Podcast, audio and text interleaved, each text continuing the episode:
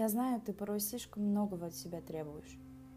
Остановись, выдохни, дай себе время, иначе не сможешь идти дальше.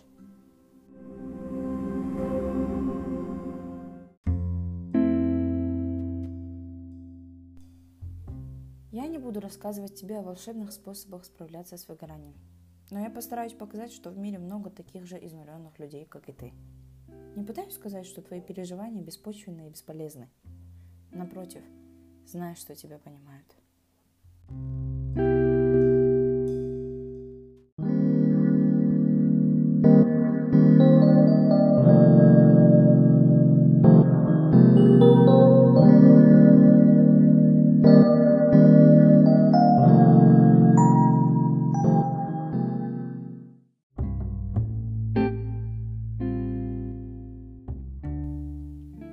Однажды моя тетя сказала мне: люди думают, что, сменив местоположение, улетев куда-то далеко, они забудут обо всем, и все тревоги оставят их души в покое.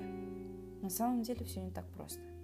Куда бы мы ни ушли, мы всегда с собой забираем себя и все то, что творится внутри. Тогда я подумала, что она действительно права в чем-то. Однако на самом деле всех нас лечит вдохновение, и именно поэтому мы хотим улететь куда-нибудь далеко-далеко.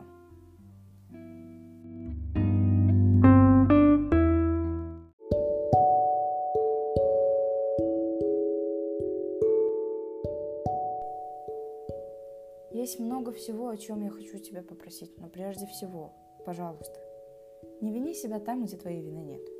Не оправдывай плохие поступки по отношению к себе. Не старайся прощать сразу, если не получается. Не будь слишком строга или строг к себе. Не обесценивай свою грусть. Не оставайся одна. Не будь один, если не нравится одиночество. Не держи в себе.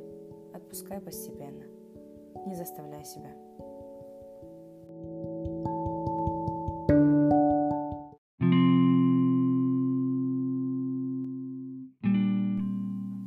Ты не потеряешься, пока идешь вперед.